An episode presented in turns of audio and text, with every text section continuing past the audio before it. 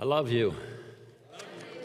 I've been doing that much on Wednesday night, but I'm going to talk about that, so that'd be a great way to start, um, saying I love you.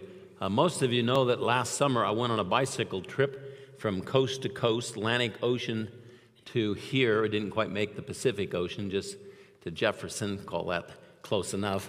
And it took two months uh, to make that distance, and it was about, oh, 3,800 miles and uh, it was a great time. So the sermons I'm preaching on Wednesday night on First Peter, and then we'll move into Second Peter.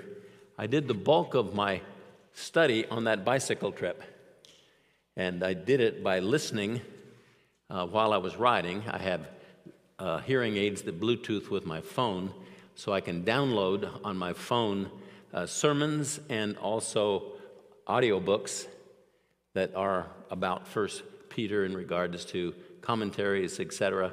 And so most of the day while I'm writing, I'm listening. And then in the evening, I would write. And um, I came home from the bicycle trip with 30 sermons, um, not totally written out, but basic outline taken care of. And uh, so if you hear about me going bicycling this summer, I'm going from Canada to Mexico. It's only 29 days this year. Uh, but I'm also going to go fishing in Alaska. And um, did you know that while you're fishing, you can listen? And so I do. Sometimes, if you're fishing with me and you walk up and start talking to me, you'll think I don't like you because I totally ignore you. The reason I totally ignore you is because I can't hear you.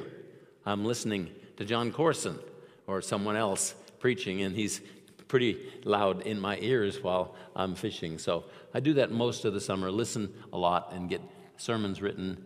And so when I leave on uh, bicycle trips, etc., uh, I don't call them vacations, I don't call them sabbaticals, I call them study breaks. And so I get uh, much of, in fact, probably all the sermons I preach during the year uh, taken care of during the three months during the summer when I'm playing.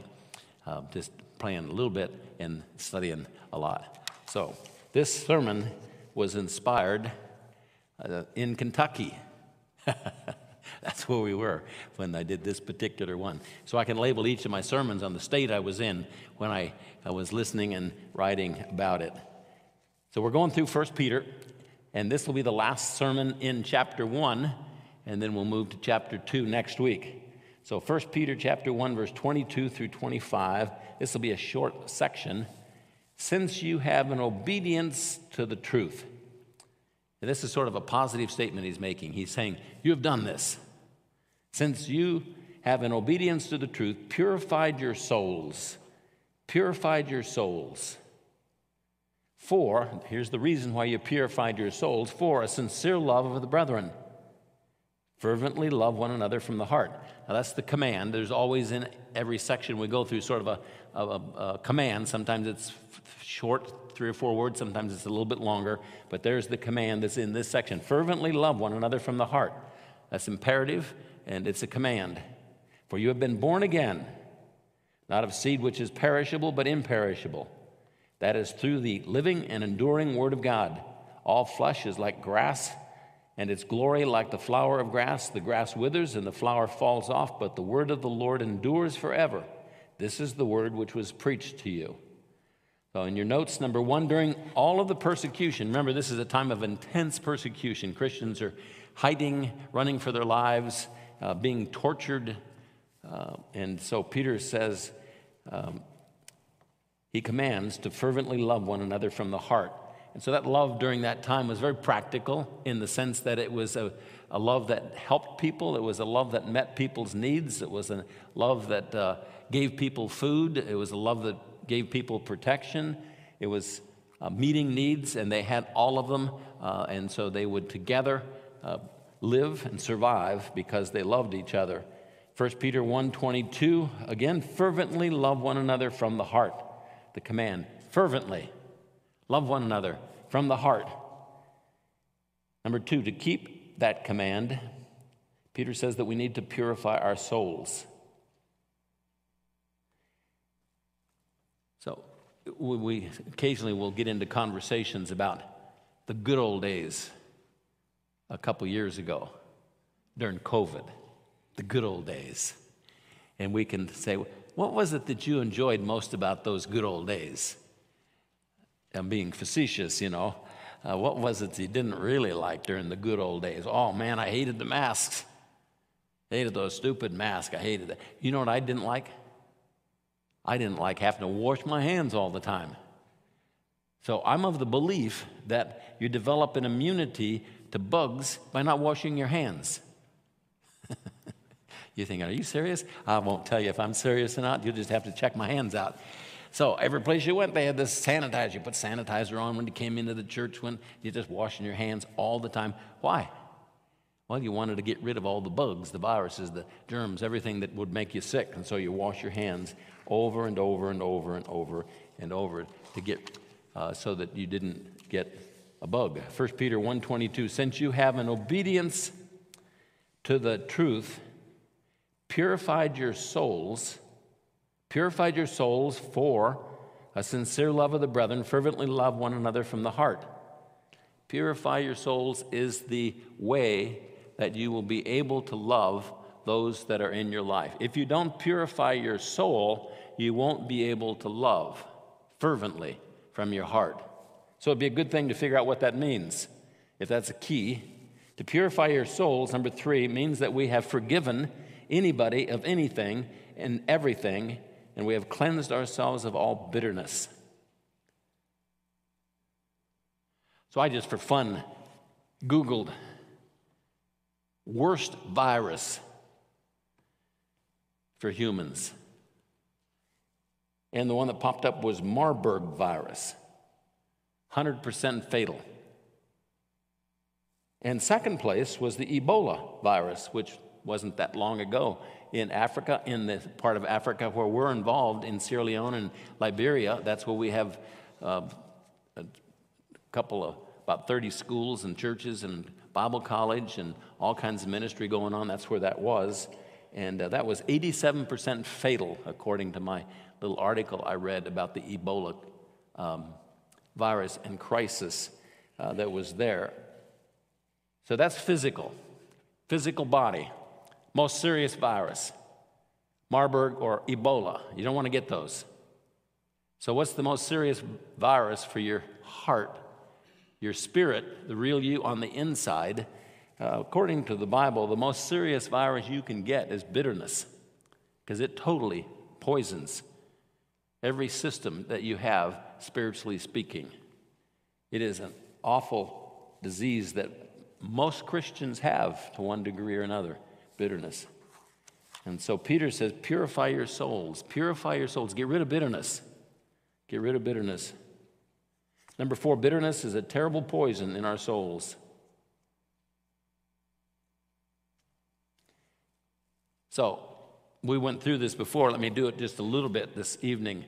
When I say, I love you, I'm not saying I like you. I may. I probably do. But that's not what I love you means. When I say I love you, I'm not saying uh, I appreciate you. Um, I probably do, but that's not what I love you means. The average person, when they say I love you to their wife, to their kids, to other people, they say it basically as a, as a term of affection. That's not what it means in the Bible. In the Bible, I love you is a statement of commitment of what I will do. What I will do. And so, what is it I am promising or committing to you I will do when I say I love you? Number one on the list, I will forgive you of anything. No matter how many times you've done it, no matter how bad it is, I will choose to forgive you. Why? Well, because Jesus has forgiven me. And that's what he has commanded me to do to forgive you because he forgave me. No strings attached, you just do it because he commanded us to do it.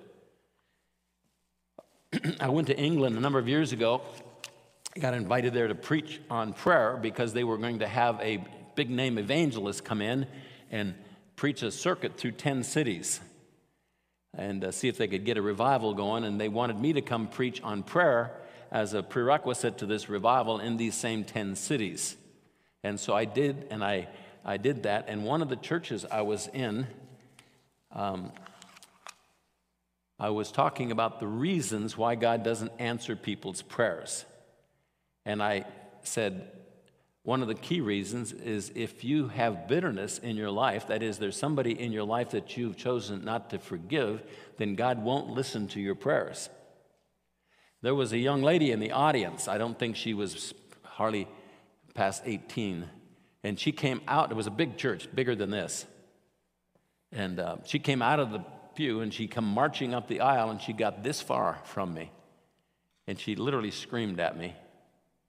And she told me my father and his friends, as part of their satanic ritual abuse, raped me multiple, multiple times. I became pregnant. The baby they killed as part of a satanic uh, ritual ceremony. They're now in jail. And then she said that, You expect me to forgive him? I mean, she was really angry at me. And I said, You know, I, wasn't, it isn't my idea. You know, if it were up to me, I'd say, beat him and shoot him and stomp on him and, and put a rope on both ends of him and tear him apart, you know, just make his life. I didn't say all that, I'm thinking that, but uh, uh, that wasn't, wasn't my idea. I'm just telling you what God says, what his word says. Now, what you, I think, are thinking is that if you forgive him, that you're saying that what he did wasn't bad, that it was okay. That's not what you're saying when you forgive. You're just choosing to forgive, not because what he did was okay, but because God has forgiven you. And you don't have to do it, but there's some pretty serious consequences if you don't. And that's your choice. I heard back from the pastor of the church who came up at that point and got her, led her back um, out of the church, I think, went but he, I heard back from him, and he said that it took a couple of months, but she, she had recovered almost fully from that bitterness that she had at that particular time in her life. Um, so we'll look at some poisons, the consequences, price tags that you pay if you choose not to forgive. Number five in your notes if we do not forgive everyone of everything and anything, God will not forgive us. God will not forgive us. Now, we're not talking about salvation here in the sense of when you trusted Jesus Christ, God forgave you of your sins and gave you the gift of eternal life. That's one arena of forgiveness. We might call that the legal aspect where you are forgiven so you get to live in heaven forever. But now, as we live our life, we, we sin. I sin, you sin, we all sin, and we need to be forgiven for those sins on a daily basis so that we pursue holiness. And God forgives us. That's one of the great gifts of being a Christian, is God forgiving us on a regular basis of the consequences of those sins. Uh, 1 John 1 9, if we confess our sins, that means if we own them, admit them, don't blame it on our wife, our mother in law, if we confess our sins, he is faithful and righteous to forgive us our sins, cleanse us from all unrighteousness. That is a, a, an amazing gift we have. We simply confess, and God forgives and cleanses. That second part, uh, cleanses us, means there's some things you won't remember. You'll confess sin that you remember, but there's a whole bunch of things you did that you're not even aware of, that you don't realize, and you forgot, and you for- confess all known sin to God. He forgives you of those sins, and He cleanses you from the ones you can't remember.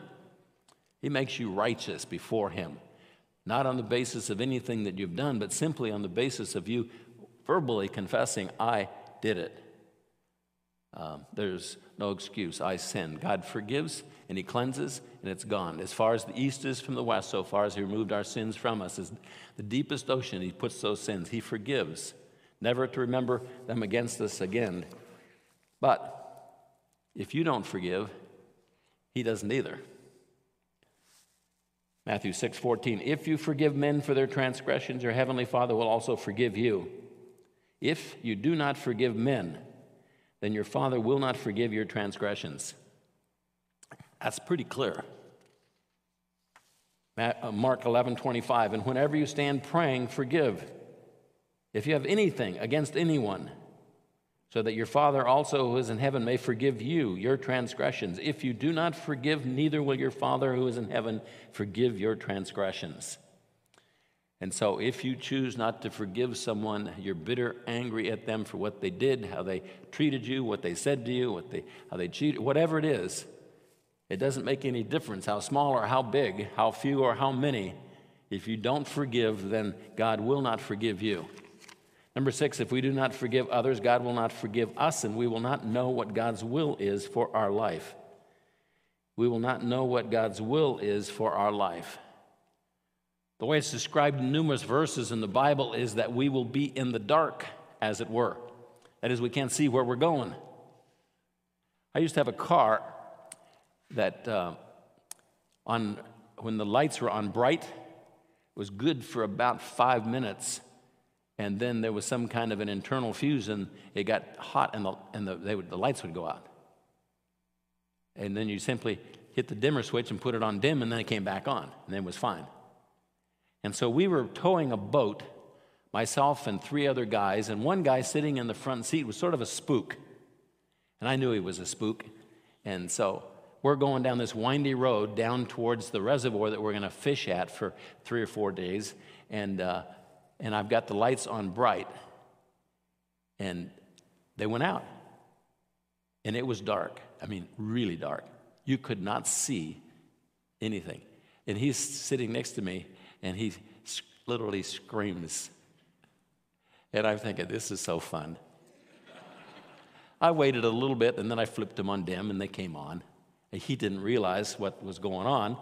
And so there was another stretch of the road there which was kind of on a, a little bit straighter, and I figured I could go for about three seconds, four seconds there, and I put it back on bright, and the lights went out, and he screams even louder. And I left it off for a while, and then I put it on dim, and they came back on.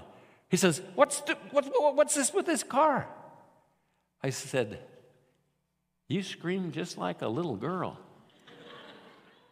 he said, Well, yeah. And I said, think it's okay. So we go a little bit farther, and I put it back on bright, and it goes off again. And uh, so, anyway, I had a lot of fun. What was he nervous about? He couldn't see. Didn't know where we were going. He thought we were going to run off the road, in the ditch, in the river, uh, dark. Did you know that hell is described as a place that's dark? And uh, the Bible says if God doesn't forgive you, you are in the dark. He hides his face from you. You don't know his will. Uh, Psalms 32 1 How blessed is he whose transgression is forgiven, whose sin is covered. Psalms 32. This is a chapter in relationship to David and his sin with Bathsheba. How blessed is he whose transgression is forgiven, whose sin is covered. Same chapter. Verse 8 I will instruct you and teach you in the way which you should go. I will counsel you with my eye upon you. This was God saying to David when he confessed his sin. Here is a blessing that you get because you confessed your sin. I will instruct you, teach you in the way you should go. I will counsel you with my eye upon you. Doesn't that sound cool? But if you have bitterness, that's not a verse for you. Just the opposite is true. Number seven, if we do not forgive others, God will not forgive us, and the power of the Holy Spirit will not work in us, and we will be powerless. We will be powerless. Ever run out of gas in your car? I have on numerous occasions, usually right after my wife drives my car. Patty has this thing, she doesn't believe in gas gauges, so she never looks at it. In which, you know, it's kind of, oh, it doesn't happen very often. The cool thing about uh, AAA is Patty has a AAA card, and if she runs out of gas, all she has to do is call that number, and they will bring some gas and put it in her car, and off she goes. But when she drives my car and drives it till it's on bone dry. And I don't look at it when I get in and I take off down the road and I run out of gas. I say, Lord, I love my wife. She is so wonderful. Please give me patience. One time we were driving, I didn't, it was my fault. We just took off in the, uh, about one o'clock in the morning. We were going to drive to the coast and go clamming, me and three buddies. And we went a route through the back that there was no gas stations, and I ran out of gas. It was four o'clock in the morning. And uh, so we drew straws. over who was going to thumb a ride to the next closest gas station. I got the short straw, so the first car that came by, they stopped and they said, You need some help? I said, Yeah, I need a ride to the next gas station. I got in the car. It took me about 10 seconds to realize these dudes were just got uh, finished with a party. And they were all totally drunk as a skunk. And oh, I thought, and I said, uh, maybe I should walk. No, no, no, no, you just sit there. We'll take you to the gas station. I wasn't sure if I was going to make it to the gas station. I got there, and they said, we'll wait for you. And when you get your gas tank, I said, that's fine. Go ahead. Uh, I'll be, I'll be going to be a while. I'm going to rest here. You just go right on. Got my gas, and I got to ride the other way. And before I got in the car this time, I kind of looked around and sniffed. Okay, I think these guys are good. Got in, went back to the car. That was a big pain. Cars don't run without gas. You don't do very well without the power of the Holy Spirit working in you. It's one of the greatest gifts of being a believer is that we are the temple of the Holy Spirit. I can do all things through him who strengthens me. The fruit of the Spirit of love, joy, peace, they're manifest in our life because of the Holy Spirit working in our life. And we have a key in our life that turns the power off.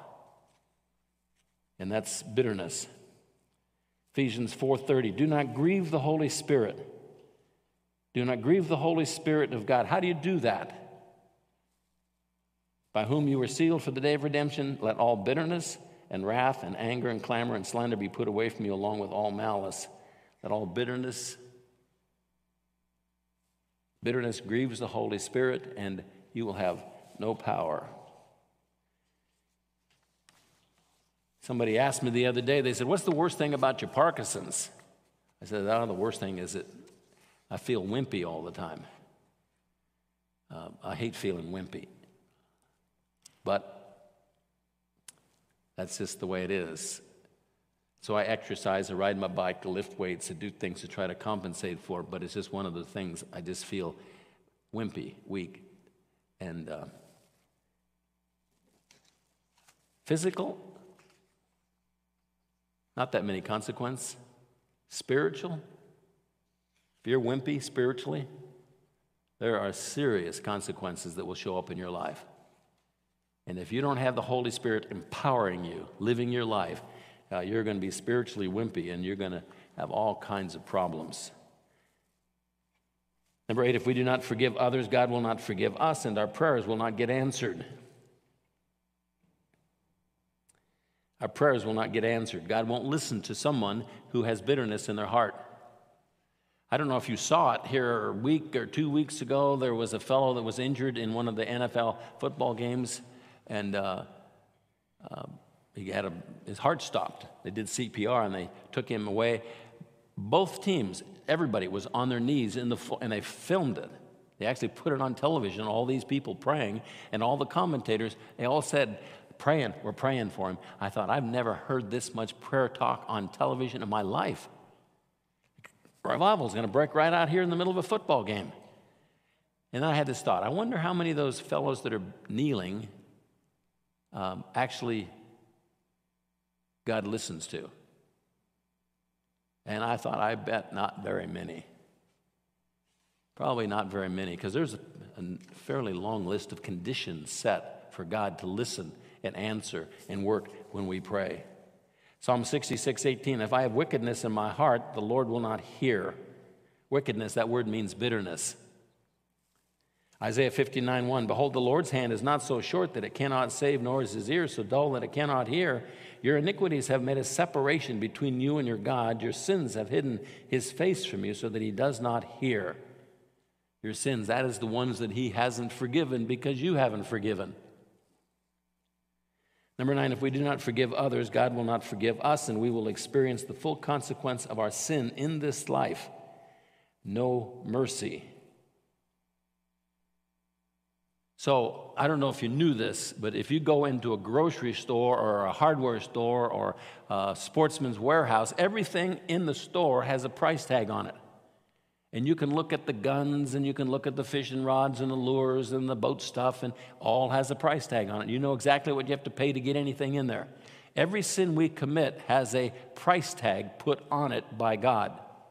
Every sin we commit has a just consequence established by God.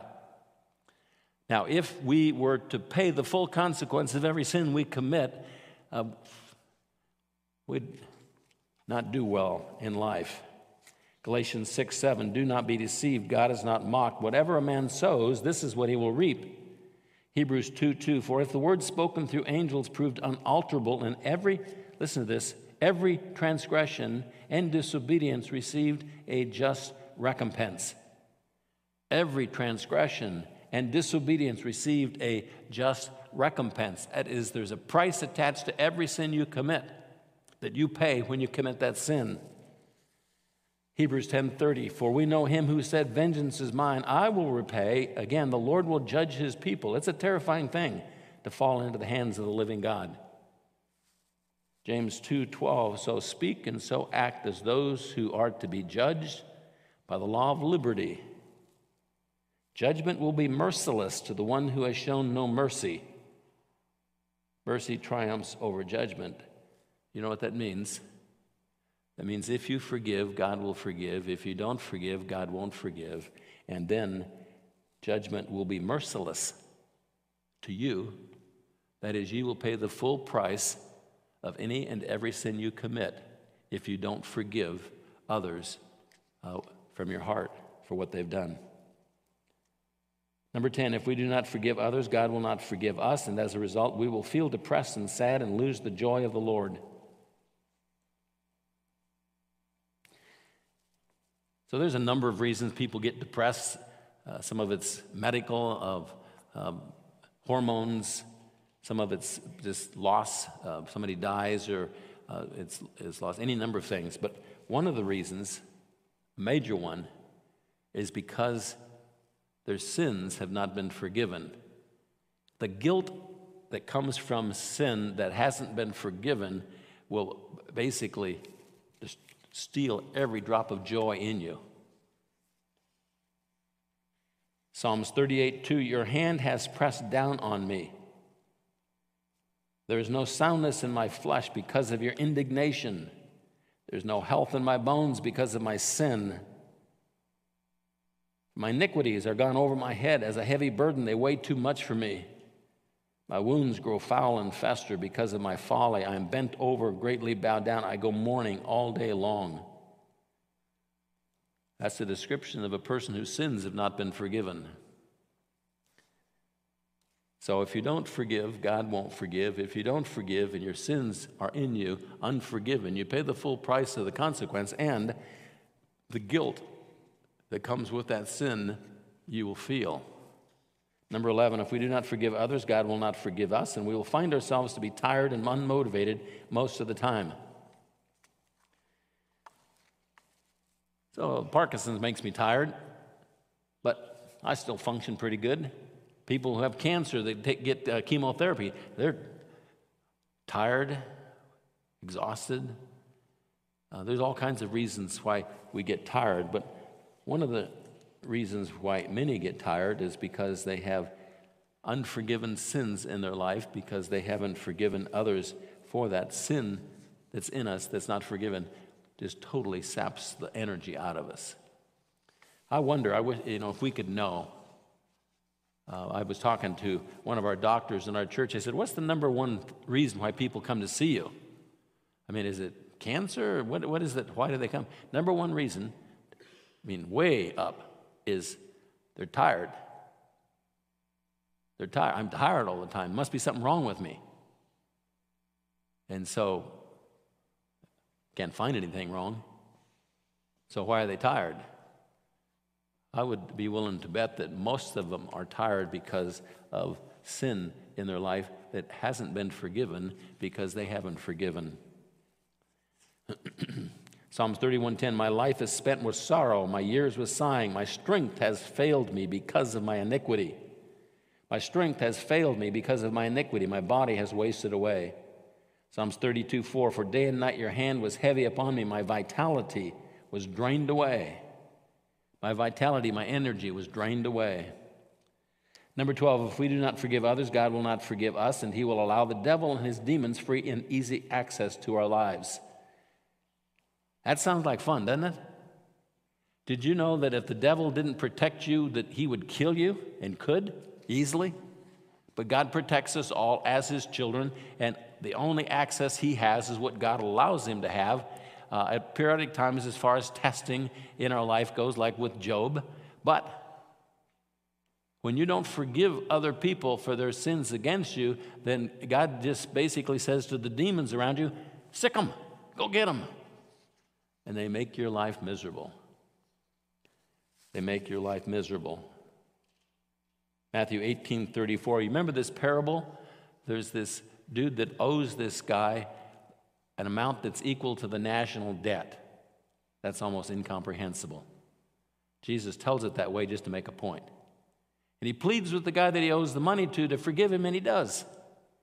And then this guy that's forgiven, there's another guy that owes him the price of a cup of coffee. And he can't pay it, and he doesn't forgive him of the debt. And so the guy that forgave this dude of this huge amount of money calls him back and says, Hey, I forgave you of all that. You should have at least forgiven this guy that little amount. So I'm throwing you in jail, and I'm going to let the torturers make your life miserable. And Jesus says in Matthew 18,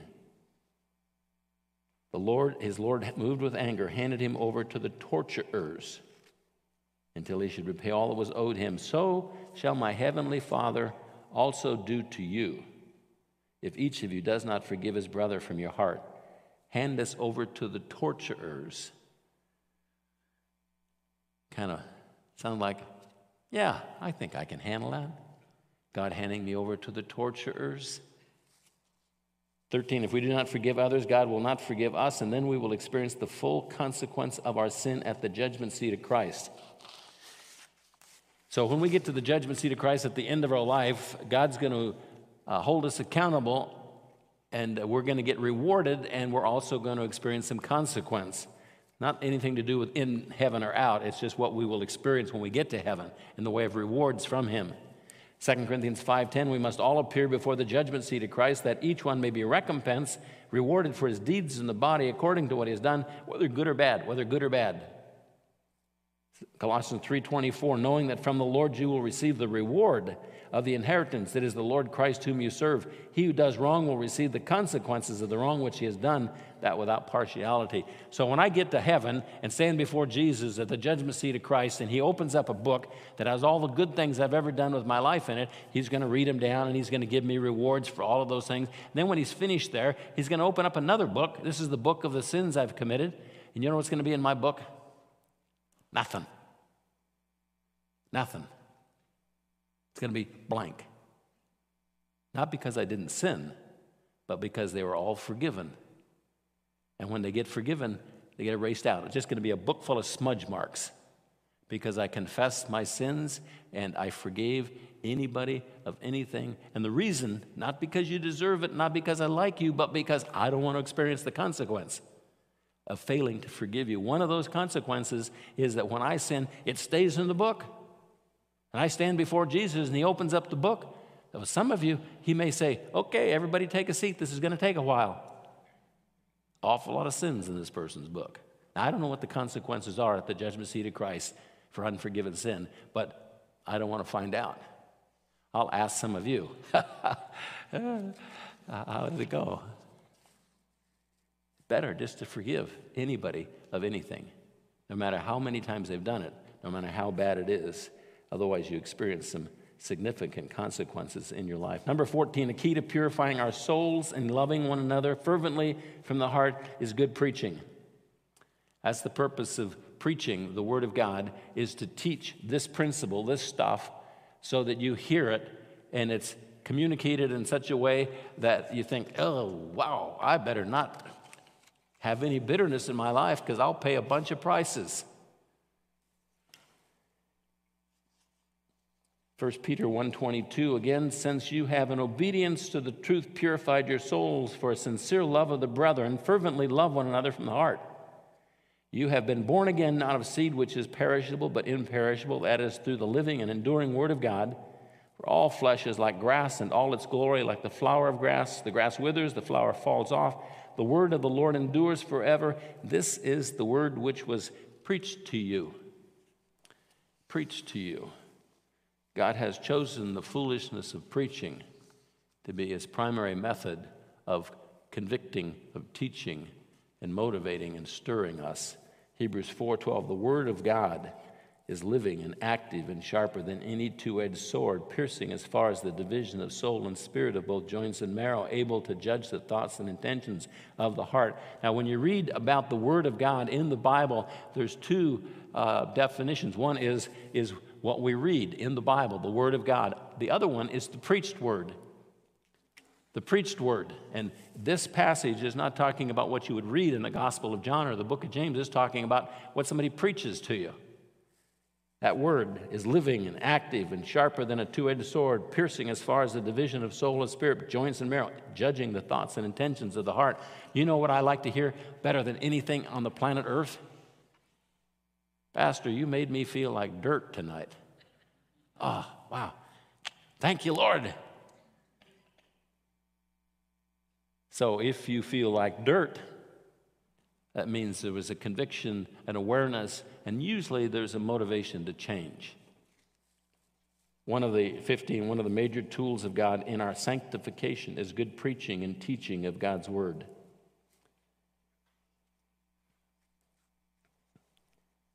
I don't like that because it puts an awful lot of pressure on me. Plus, I just assume not be dependent on someone else, but that's just God's method. That's what He's chosen to do and how He has chosen to do it. 1 Timothy 4:16 Paul is talking to Timothy his protege he's training him he says pay close attention to yourself and to your teaching persevere in these things for as you do this, you will ensure salvation. Now remember, salvation has three definitions. First definition is we're saved from the penalty of sin. That's our salvation initially, going to heaven. The third definition is we're saved from the presence of sin. That's when we go to heaven. That's the term salvation is used when we die or the Lord comes and we go to heaven. This is redemption. This is glorification. And then it talks about that's saved from the penalty of sin, this is saved from the presence of sin. And then between those two points, we are in the process of being saved from the power of sin, the control of sin. It's called sanctification.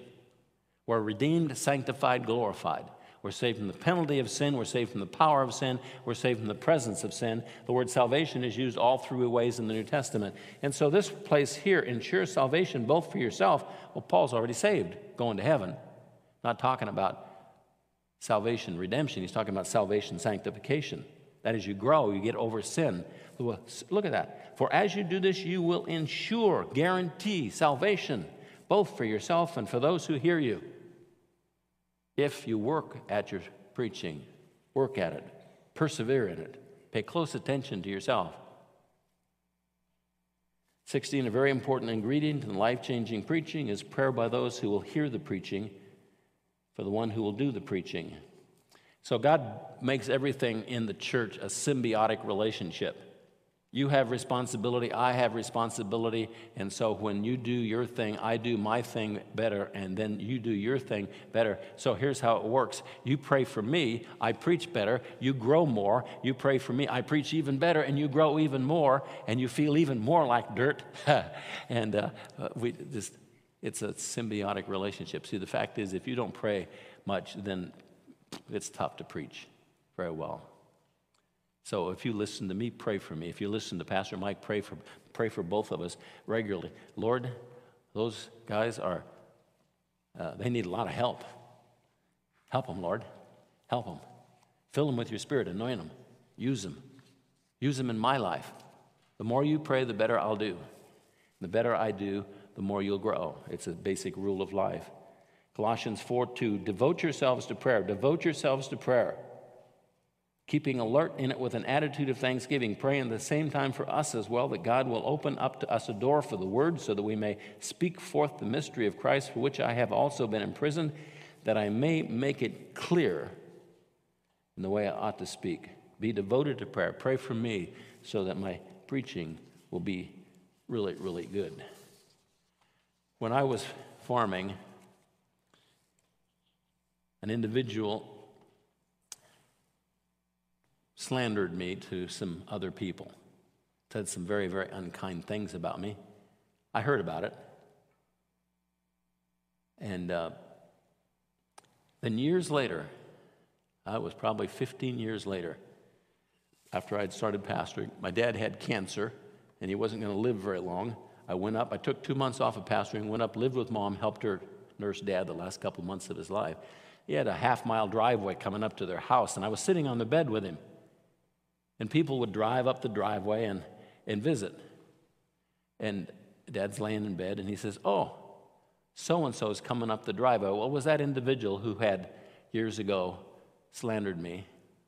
And when he said their name, I got instant heartburn. It was like this acid reflux thing where I just, my whole, I just burned from my mouth clear down to my stomach, just like that. And I, I literally started shaking. And dad went out into the living room where he always went. He said, You come in? I said, No, I'm going to stay in here. And so they chatted, and the person left. And I'm thinking, wow, I didn't know I had it that bad. So I did something. I prayed for them, and then I would have a thought that was bitter, and I would say, Lord, I choose to forgive this individual because you have forgiven me. That was all I'd say. And then a little bit later, that thought would pop up again, and I would say it again, and I would say it again, and I would say it again. It's like an iceberg. There's a whole lot under the surface we can't see. And so when we chop the top off, some more floats up. Chop the top off, some more floats up. Chop the top off. Pretty soon, it's all gone. It took a while for me to repeatedly, over and over and over again, say, I choose to forgive because you've forgiven me. I went and did a, a, a, a wedding service for a relative and uh, I was standing in line after the service to get my peanuts and uh, shake hands with people. And this individual was standing behind me, and I didn't know it. And they said my name. Oh, it's good to see you, Dee. As soon as they spoke, I knew who it was. And I just froze. And I just sort of like, okay, what's going on in me? I sort of listened to inside. And I stood there for a minute and I thought, huh, I think I'm good. I think I'm healed. I don't feel anything. I'm not shaking. My heart didn't speed up. No burning. And I mean, thank you, Jesus. I turned around and said, Hey, good to see you. How you doing? What's going on in your life? Had a nice conversation. I drove home. I told Patty, I says, It feels so good to be free. It feels so good to be free. And I wasn't for a long time. Consequences of bitterness are terrible. And so, purify your heart. That's a choice you make in order to love people. Because if you got the poison in you, the virus in you of bitterness, you can't love. You can't love. And there's a whole bunch of other consequences that come into your life. It's a simple choosing, it's not an emotional thing. You just choose. It might take a while, like it took with me, over and over and over. I choose to forgive because you forgave me. I choose to forgive because you forgave me. And pretty soon, it'll be gone. And it doesn't matter how bad it is, how many times they've done it, you forgive because Jesus forgave you. That's the main and only reason. And if you do, then you get all kinds of blessings from Him. And He uses you, and you have power, and He listens to your prayers, and, and it's just cool. There's nothing that is more valuable to us than the forgiveness of God and the power of God. And we just mess that all up when we choose not to forgive because of the seriousness or the badness or how bad we feel, whatever the reason. But we just have to choose to do it because it's what God asks us to do. Fervently love one another from the heart because you have chosen to make your heart clean. Let's pray together. Lord, thank you. Thank you for loving us. Thank you for forgiving us. Thank you for cleansing us, making us pure and holy and righteous, simply on the basis of our confessing. And uh, you've asked us to forgive others in the same way that you've forgiven us. We often struggle with that. I'd pray that each one of us, Lord, here tonight, you will help us to do that. We'll understand how critically important it is in our walk with you to be those who forgive and to forgive quickly. We love you. In Jesus' name we pray.